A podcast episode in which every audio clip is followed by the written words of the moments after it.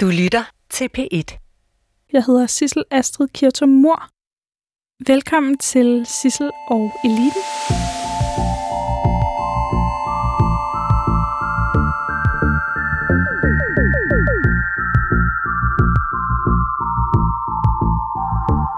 Brian Mikkelsen, velkommen til Sissel og Eliten. Tak skal du have. Jeg glæder mig. Jamen, dejligt. Du er her, der her i din egenskab i at være direktør i Dansk Erhverv Mm-hmm. Og tidligere kulturminister. Og jeg håber lidt på, at du kan hjælpe mig. Fordi jeg er i gang med at finde ud af, hvordan magteliten opfører sig. Ja. Og sidste år, der undersøgte jeg hele kultureliten, og jeg fandt ud af, at det er utrolig svært at komme ind i den. Men måske det er lidt lettere med magteliten. Det må vi se jo. Du, du ligner en, der siger nej. Dine øjne siger nej. Men det kan vi jo ikke rigtig vise lytterne, vel? Men, men det må vi jo komme ind til i vores snak her nu. Ja.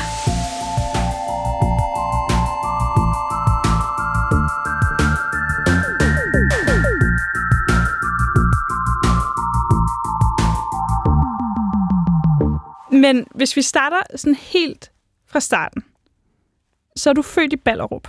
Ja. Og vidste du altid, at du skulle have et liv med politik? Nej, det kan man sige. Altså, jeg har en meget atypisk øh, baggrund på politik. Altså, jeg er egentlig vokset op i Ballerup, jeg er i en, en lejlighed på Baltervej 247. Mm. Men, øh, men blev egentlig født sådan i en lille lejlighed, en etværelses. Og der er jeg fra en generation, min, mine børn siger, fra stenalderen, hvor vi havde lukket i gården. Det er der ikke mange, der har nu, vel? Nej. Nej, det må man sige. Sådan var det også i Danmark. øhm, nu dør mit børn og griner, taler om gamle dage. Men, men øh, så min baggrund er meget anderledes på den måde. Jeg gik på Grænsofteskolen, som øh, jeg, da jeg sad i regeringen her, så skulle, vi, så skulle vi hjælpe de 100 dårligste skoler i Danmark, ville give dem sådan en præmie for, at de forbedrer sig. Så sad jeg og kiggede listen igennem. Og så var Grænsofteskolen imellem, så sagde jeg på et regeringsmøde, jeg er nok den eneste her i den her regering, der er gået på en af Danmarks dårligste skoler. Så, så jeg kan roligt sige, at der er nok ikke så mange, der har været det. Men var så heldig af, at jeg havde nogle, nogle sindssygt opbakkende og kærlige forældre. Det er det, der har, ligesom har fået mig igennem det hele. Ikke? Men øh, ej, det var der nok ikke, eller ikke nok. Der var ikke en eneste, der tænkte, eller jeg tænkte heller ikke selv, at jeg skulle være med i nogen magtelite. Det kan jeg roligt sige. Jeg tænkte på fodbold og fodbold. Og, Og fodbold. kun fodbold. Ja, fodbold. Og så hørte jeg øh, Radio Voice, der lige kom frem. Popmusik og sådan noget. Det var, jeg var meget stille og rolig almindelig dreng, tror jeg. Jamen, fordi alle har jo gået i 7. klasse på et tidspunkt. Har de det? Nå, okay. det er jeg også, ja. Hvordan var du i 7. klasse? Ah, der begyndte jeg at blive nørd. Ikke? Fordi at, øh, at jeg skrev mit første læserbrev, da jeg var 12 år. 12 år. Ikke? Det er det ikke vildt at tænke på. Det er fordi, jeg læste meget historie, og øh, sad og læste i et leksikon. Og hold nu godt fast, at i, øh, i slutningen af 1400-tallet, øh, der pansatte Danmark dele af noget, der hedder Orkneyøerne. Det ligger lige nord for Skotland. Og på det tidspunkt, da jeg gik i 7. klasse, der var Danmark et meget fattigt land. Uha, uha, ikke? Øh, men, men der havde vi en statsminister, der hed Anker Jørgensen. Og øh, der gik det rigtig dårligt øh, for Danmark på det tidspunkt. Øh, og så tænkte jeg, øh, vi kunne få nogle af de olierettigheder, som hører til, fordi der var man ved at finde olie op nord for Skotland og fiskerettigheder. Og så læste jeg den der øh, historiebog, jeg sad og læste. Jeg skrev også nogle ting, jeg lavede et lille historie, øh, tidsskrift på det tidspunkt, øh, da jeg var 12 år, at, øh, at, øh, at man havde pansat det. Det vil sige, at man bare havde vi ejede det egentlig stadigvæk, ikke? fordi at øh, kongens datter skulle giftes med den skotske kronprins. Så tænker jeg, jeg løser da alle Danmarks problemer ved, at vi indløser den pant.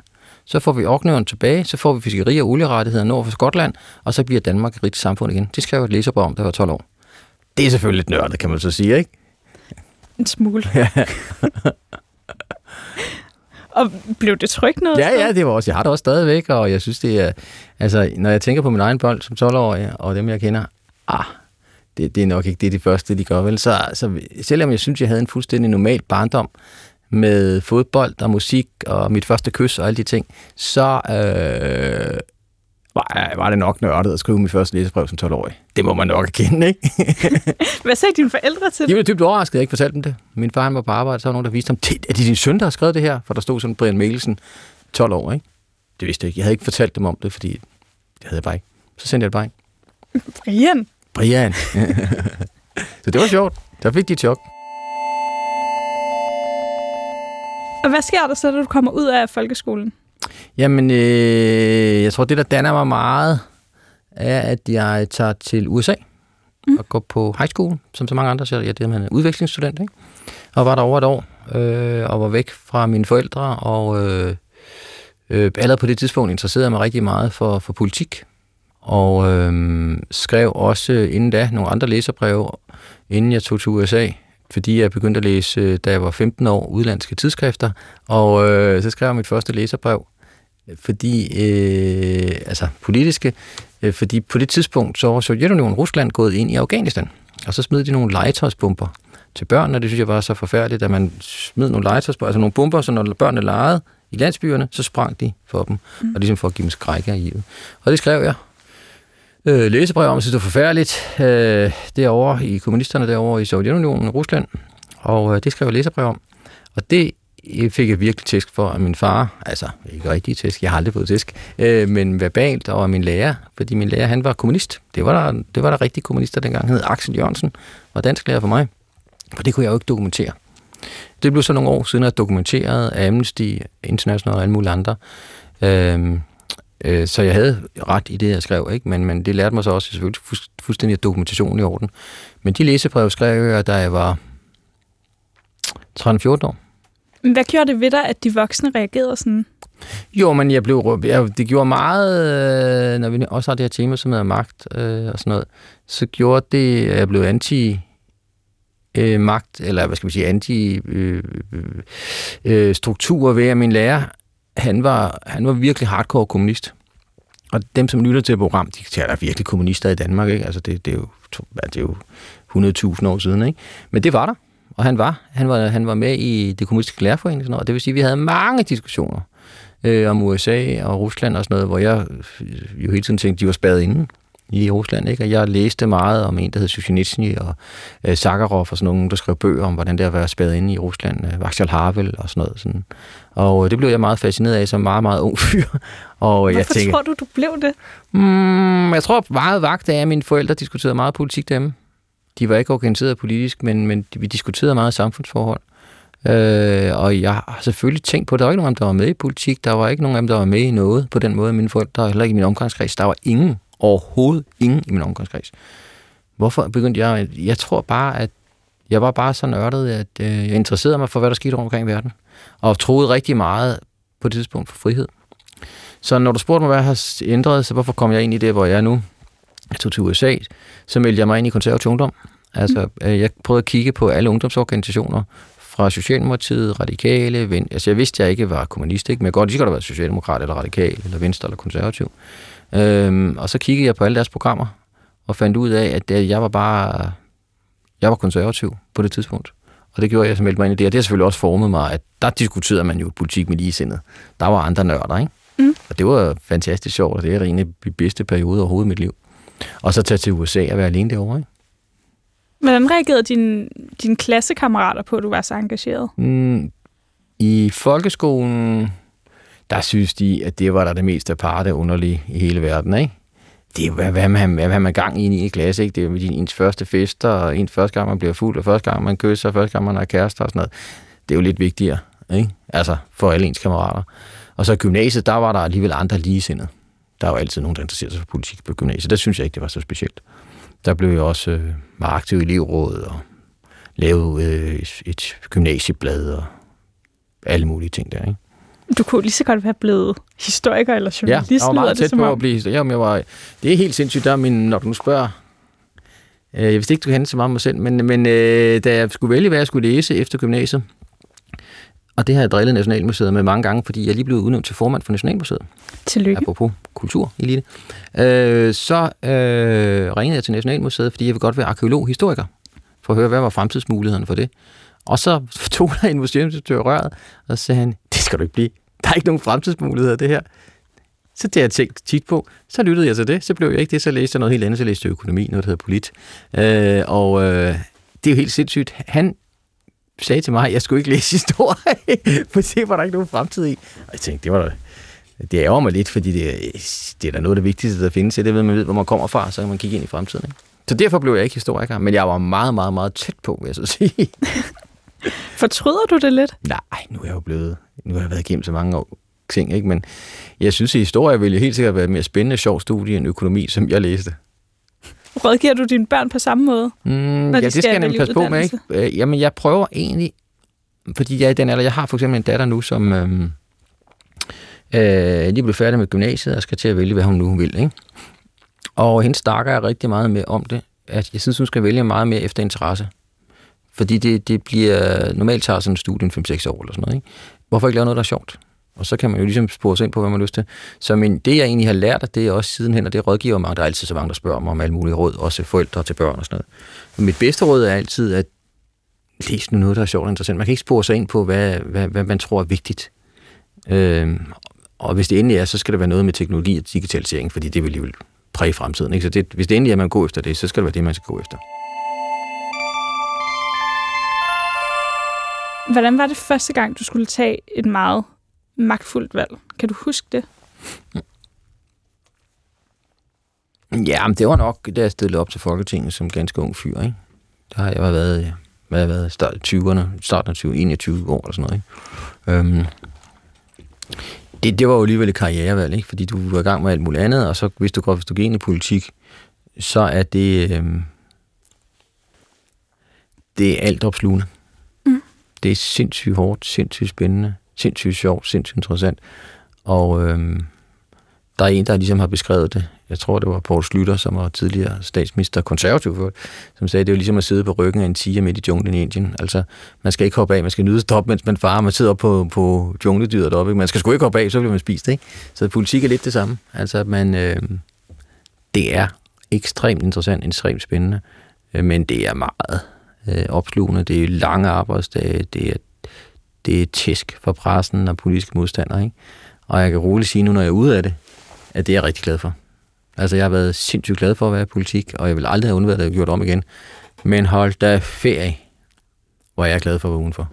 Og bare kunne se på det og påvirke det og være med til at, at gøre en forskel udefra. Og jeg er så glad for, at jeg kan politik i dag. Er det lettere at være direktør i Dansk Erhverv? Skal vi røbe noget her? Det er 100 gange meget. ja. Hvordan er sådan en arbejdsdag? I Dansk Erhverv? Ja. Som direktør? Ja, men altså, der er mange møder, ikke? Men du, forskellen er, når du er direktør, øh, når vi taler elite, så bestemmer du selv. Det er en kæmpe fordel. Tænk, det må være så dejligt. Det er dejligt, det kan jeg fortælle dig. det er en kæmpe fordel ved at være direktør, det er, at du bestemmer fuldstændig selv. Ikke? Der er jo ikke nogen, altså selvfølgelig er nogle ting, du skal gøre. Ikke? Og derfor, øh, i politik, det bestemmer du ikke alting selv, selvom du er minister, for der er altid en dagsorden, skal være den ting, der opstår, eller så ringer statsministeren, eller så er der en opposition, som synes, du er en, en tåbe, eller noget af den stil. Ikke? Øhm, men i, øh, som direktør, hvis du er administrerende direktør, som jeg er, så bestemmer du 100% selv. Selvfølgelig er det jo i, altså for eksempel i Dansk Erhverv, ikke? så er vi 340 mennesker. Det er jo de 340 mennesker, som pukler slider og slæber, og ligesom er Dansk Erhverv. Det er jo ikke mig, det er jo dem, ikke? Men, øh, men det er ligesom mig, der selv kan bestemme og prioritere. Men det er jo på baggrund af alt det arbejde, som de laver, mine kollegaer, ikke? Men Brian, hvad laver du så? Ja, hvad altså, laver jeg? Jeg har møder og møder og møder og møder og møder og møder og møder og møder. Og så er der mange taler. Der er stadig mange, øh, eller øh, ja, der er 10 om dagen, der gerne vil have, at jeg skal komme ud og holde taler for alle mulige institutioner og forsamlinger og alt muligt andet. Ikke? Så jeg holder mange taler, jeg holder mange møder, jeg har mange snakker. Men du kan vel uddelegere at ikke skrive talerne? Ja, men ikke, ikke holde talerne. Ikke? Nej, der skal du møde op. Ja, man kan også godt røbe her over for lytterne, at det, det er jo ikke sådan så, at jeg skriver alle taler selv, vel? Ikke? Nej. Og det, det kan jeg huske, at jeg snakker meget med mine børn om. Også når jeg sidder sådan og forbereder mig, og jeg holder mange taler, ikke? Øh, og så spurgte min mine døtre mig om, hvordan får du tid til at lave alt det her? Jeg synes, du, du jeg er også meget familiefar derhjemme. Og så fortalte jeg hende, at der er nogen, der vi har taleskriver, også i dansk erhverv, ikke? som man så snakker med, så laver din tale på baggrund af en snak, man har haft om det. Ikke? Der blev hun alligevel overrasket. Altså, skriver du ikke engang dine egne taler selv? Blev hun lidt skuffet? Ja, det gjorde hun også lidt, tror jeg. Enig. Det, altså, det vil jeg egentlig tro, ja.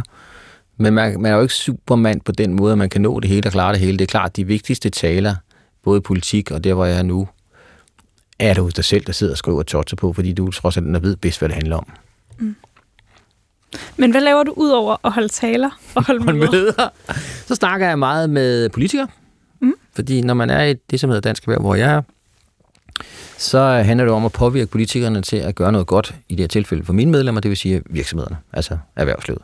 Så, så det er jeg, og, og også i forhold til dit tema her, så, så er magt øh, noget, som handler meget om netværk. Mm. Magt er noget, som handler om troværdighed. Magt er noget, der handler om tillid. Øh, og man kan ikke, du kan ikke putte magt på en formel på den måde øh, og sige, øh, sådan skal du gøre. Men, men, men det, jeg bruger, når jeg har magt, fordi det har jeg, øh, det er der også andre, der har selvfølgelig, det er at bruge øh, de netværk, jeg har, de mennesker, jeg kender, men også det, jeg siger, det jeg gør, det står jeg 100% indenfor. Det er en anden ting med magt, det er, at man, man skal være troværdig. Ikke? Så kan man være enig og uenig. Man skal være meget troværdig til, man skal have orden i, i sit penalhus. Altså man, det skal jo simpelthen være fuldstændig... Det skal fungere, det med de ting, man laver. Ikke?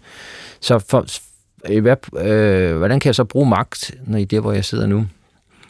Jamen, det kan jeg bruge i relationer til... Lige nu, så er vi jo midt i corona times, Øh, og i dag, hvor vi sidder og snakker sammen, har jeg, havde jeg møde i morges, og jeg har også møde senere i dag, fordi vi kan rykke over for lytterne, vi taler midt på dagen sammen, at, øh, at der snakker jeg med ministre, oppositionsfolk osv., for ligesom at påvirke dem til at åbne mest muligt, sørge for, at virksomheder har det bedst mulige vilkår. Det, det er jo det, jeg skal gøre. Ikke? Mm. Altså, det selvfølgelig også mener det, for jeg synes, det er virksomhederne, som finansierer det samfund, vi lever i, det er jo, det er jo positivt og godt. Ikke? Men det er jo det, man laver i en organisation. Og kan du bruge det, at du er tidligere politiker? Ja, meget. Altså, Fordi du kender dem jo alle sammen. Alle sammen. Jeg kender dem alle sammen personligt. Altså om det er Mette, statsministeren, eller det er Nikolaj, der er finansminister, eller det er Simon, der er erhvervsminister, eller Jakob, der er vinterformer, eller der er Søren i konservativ, eller Pia fra SF, eller Sofie fra Radikale. Jeg kender dem jo alle sammen. Ja. Og det er da klart, at det er der en øh, meget nemmere vej, også fordi, at øh, der er tillid. Det er jo ikke sikkert, de gør, hvad jeg siger, men de kan i hvert fald høre, hvad vi mener, og det er jo det vigtigste. Er det en fordel, jeg oplevede, da jeg talte med kultureliten, at det er en fordel, at man lige kan spørge, hvordan går det egentlig med børnene, og ja, det er en stor har, du, fordel. har du fået styr på ja. båden? Og... Ja, det betyder noget. Nu kommer alle de gode tricks. Ja. ja. Jamen selvfølgelig gør det det. Altså, jeg, min egen tilgang til det er, at, øh, at livet er ikke kun arbejde, det handler også om at være personlig. Altså det er for eksempel, hvordan har din familie det, eller hvordan øh, man kan ud og få en kop kaffe sammen, man kan få en fadøl sammen, eller et glas vin sammen, og, og snakke om alt muligt andet. Det kan være at gå til fodbold. Mm. Eller sådan noget. Oh. Det, ikke? Ja.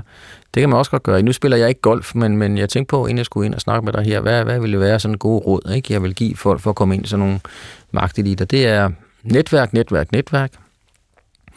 Have disciplin til at, at, at stå tidligt op om morgenen og passe sine ting.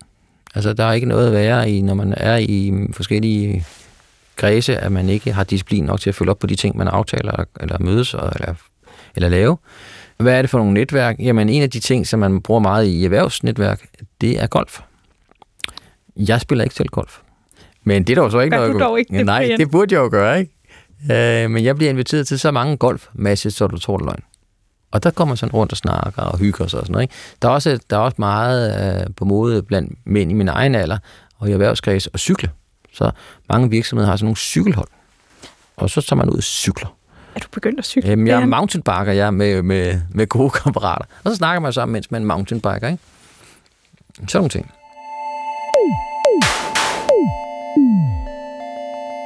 Hvordan holder man styr på det i hovedet? Alle de her informationer om folk? Jeg har overvejet. Lad mig høre. jeg ved ikke, om det lyder vanvittigt, eller om det er genialt, det her. Ja. Jeg har overvejet at lave et kartotek over folk. Ja. Og lige skrive ned, hvad hedder deres børn, hvor gamle er de, hvilke hobbies har de. Ja.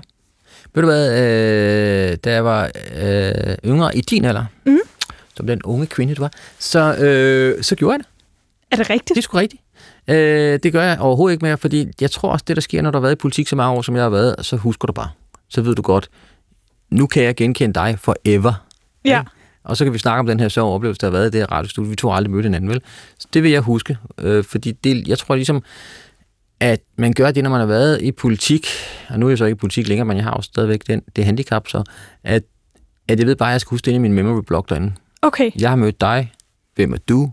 Øh, hvad vi snakker om? Så jeg har simpelthen allerede fået en katalogside ja, i, i mit din hoved, hjerne? Ja. Og jeg tror egentlig, at jeg kan huske ej, nu lyder det jo helt vildt, men altså flere tusind. Ej, det kan simpelthen ikke være rigtigt, men rigtig mange mennesker, kan jeg huske. Ikke? Men jeg gjorde det, da jeg var øh, bare meget, meget, meget øh, yngre. Øh, også da jeg læste, og der synes jeg, det var vigtigt også med netværk. Så, så noterede jeg mig, øh, hvad hed dengang, havde vi jo ikke børn, vel? Så som det hed deres kærester, og boede de hende og sådan noget. Og det skrev jeg op på en blog. Og det husker Har, jeg. eksisterer den blog stadigvæk? Ej, du ved, når man flytter hele tiden, så smider man altid alle mulige papkasser ud, så den er jeg ret sikker på at blive smidt ud. Ikke? Det ville være sjovt at finde igen. Ikke? Jo. Men der skrev jeg simpelthen noter op ud fra alle mulige, jeg kendte. Fordi, og det er jo pinligt nok, hvis de hører det i dag, at øh, når jeg snakkede med dem for 25 år siden, at, øh, ej, måske 20 år siden, at, øh, at så havde jeg ligesom noteret, din kæreste hed Gitte, eller du boede der. Mm. det, det gjorde jeg, fordi så kan jeg huske det. Og det virker ret godt, ikke? Det At man kan huske det. Sindssygt godt, kan jeg betro dig. De gør det også med mig, hvis der er nogen, der spørger mig. Og Brian, jeg ved, du har fire børn, bum, bum, og hvad nu, øh, nu hedder den ene af mine døtre Kesia, det er et meget specielt Ja. navn, ikke? Hvad er det, hun laver nu? Og hvad er det, hvad er det nu, Keisha laver Ja, nu? og det er jo meget sjovt, ikke? Det er sådan noget, man skal gøre. Er det det, er det det blødeste punkt? Er det børnene, man skal gå efter? Eller er der I noget... min alder er det. Okay, Ikke? I din alder, øh, der synes jeg sådan, det er mere nogle sociale ting. Ja. Men det er også at spørge ind til, har du været til en eller anden, apropos, vil du tidligere lave noget om en eller anden fed kulturting, eller vil du med til en fodboldkamp, eller sådan noget den stil, ikke? Fordi magt i dag er, nu skal vi vende tilbage til, at jeg snakker mm. om for fire minutter siden, det er udefinerligt, ikke? Altså, hvis man karakteriserer mig, er jeg jo et magtmenneske, fordi jeg har været så mange år i toppen af politik og erhvervslivet. Men jeg er også bare en almindelig lille bondedreng fra Ballerup, ikke? Som bare hele tiden Og som er endt i Hellerup. Ja, ja, så, ja, som er endt i Hellerup, ikke? Som bare prøver at tillære mig nogle af de kulturer, nogle af de normer, der er hele tiden, og så prøver at spille efter de spilleregler, der er, og så, prøve at ændre dem en gang imellem. Har du nogensinde overvejet at bruge dit mellemnavn Arthur i stedet for fornavn Brian? I, det kunne jeg sagtens. Jeg er enormt stolt af det. Altså, jeg synes, at Arthur er bedre end Brian. Altså, jeg kan love dig for, at jeg har fået så mange klø og tæsk og ironiserende bemærkninger, fordi det hedder Brian. Ja, ikke? Øh, og jeg, men jeg er stolt af Brian, og jeg synes også, at Det er Arthur... et godt navn. Jeg synes sgu egentlig bare et godt navn, ikke? Øh, øh, men Arthur, det er jo sådan kong Arthur og sådan noget, af det runde bord og alt det der, ikke? Det er et godt navn. Må jeg spørge dig om en sidste ting? Ja. Er der forskel på at gå til møder i de her kulturorganisationer og erhvervsorganisationer? Ja, meget mere. Altså, Hvad de, er forskellene? altså i erhvervsorganisationerne, eller i erhvervslivet, i virksomheder Mm. og sådan noget, ikke? Meget mere disciplineret, meget mere organiseret, og meget mere målrettet, hvor man vil hen. Det gør, at man når, når mange flere resultater ud af erhvervslivet. Øh, og det er positivt, og det er godt. Det, man måske mangler en gang imellem, det er det, der er til forskel for kultur af verden. Det er, der er mere spontanitet, der er mere følelser, der er mere kærlighed, der er mere hjerte. Og det kan man måske nogle gange også savne i erhvervslivet, for det bliver sådan ligesom stringent. Mm. Vi er her ved, skal vi nå over til B, og der er ikke nogen svinkeærner på vejen, altså vi skal bare gå direkte vej, ikke? Hvor, hvad er hurtigst? Man slår simpelthen op på Google Map, som jeg gør, bum, så når vi det hen, ikke? Hvis man er i kulturverdenen, så er vejen derhen også spændende og interessant. Ja. Det giver mere livskvalitet, kan man så sige, og nogle gange opnår man også måske nogle andre løsninger, som man kunne have brug for i erhvervslivet, så man ikke bare ender hen på B, det kunne være, man ender på C, det kunne være, at det var bedre, ikke? Men omvendt, så bliver de også meget, mange gange meget langhårede, de møder i kulturlivet, ikke? Og meget følelsesladet og meget agerende ud for ens person eller den Hvordan kunstner. kan du holde det ud? Jamen, jeg er heller ikke helt tålmodighed til det, kan jeg så sige. Så tænker jeg på en andet, så tænker jeg på rigtig mulige sjove ting, ikke? Jeg er god til ligesom at have, jeg på det der med navne, så er jeg også god til at tænke på noget andet. Selvom jeg sidder midt i en samtale. Så kan Så går du i biografen i dig selv? jeg, ja, fuldstændig. Altså det kan jeg sagtens. Når jeg sidder til et eller andet møde med nogen, som jeg synes er så langhåret, interessant nok, ikke? men det tager, jeg ved bare, det kommer til så lang tid det her. Ja. Så sætter jeg min øh, streamingtjeneste i gang ind i hjernen, og så sidder jeg og ser en god film. Altså, ikke en rigtig film, men et eller andet nej, men øh, sjovt, ikke? Det kan jeg sagtens. Altså, jeg kan sagtens. Altså, jeg kan... Jeg bliver også... Nu kan jeg jo røbe en anden lille hemmelighed her. Der er mange hemmeligheder, jeg røber her, ikke? Også derhjemme, så kan de jo godt se min familie derhjemme med mine børn og min kone. Øh, hvis jeg også tænker på noget andet, som de altid siger som multitasker, så spørger de altid, hvad de har sagt, og jeg har altid tænkt på noget andet. Så kan jeg fuldstændig sige ord til anden, hvad de har sagt. Ikke? Altså, i, selvom jeg vidderligt, og det har de opdaget, har siddet og tænkt på noget fuldstændig andet. Altså, så det, det, det lærer man. er det, er det en politikerting, man lærer? Eller Fordi er det tænk, hvor en erhvervslivsting? Tænk, hvor mange møder du sidder i, så bliver du også nødt til en gang imellem bare at drømme dig hen til, til Palmeøen og Bounty-stranden og nogle sjove ting. Jeg vil så gerne i praktik hos dig. det er også sjovt. det, er, det, det er min største drøm, kan Ja. jeg mærke. Men det er også sjovt. Jeg vil gerne lære at lave et kartotek ind i hovedet, Ja. og lige tage i biografen i mig selv. Jamen, ved, jamen, ved du hvad, det er en kæmpe idé. Men tænk, tænk hvor mange ting, du sidder til, som tænker, oh, det er sgu lidt spild af tid, ikke? Ja. Og så mange ting er selvfølgelig sjove, men tænk, hvis man også kan få lidt sjov ud af det samtidig med.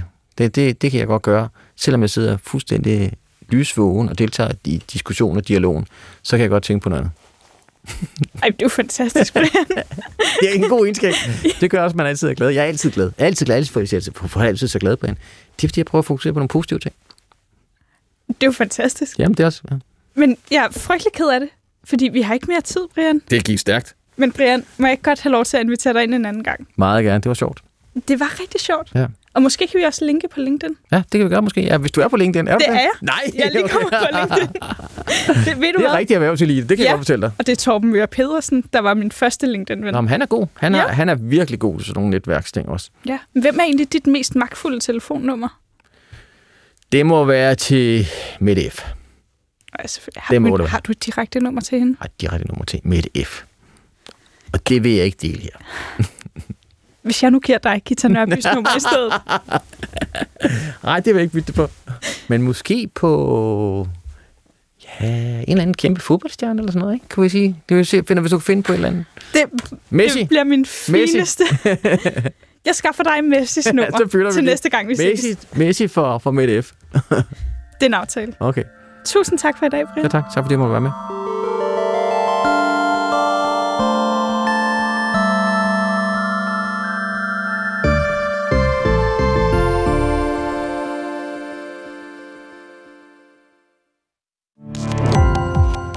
Gå på opdagelse i alle DR's podcast og radioprogrammer. I appen DR Lyd.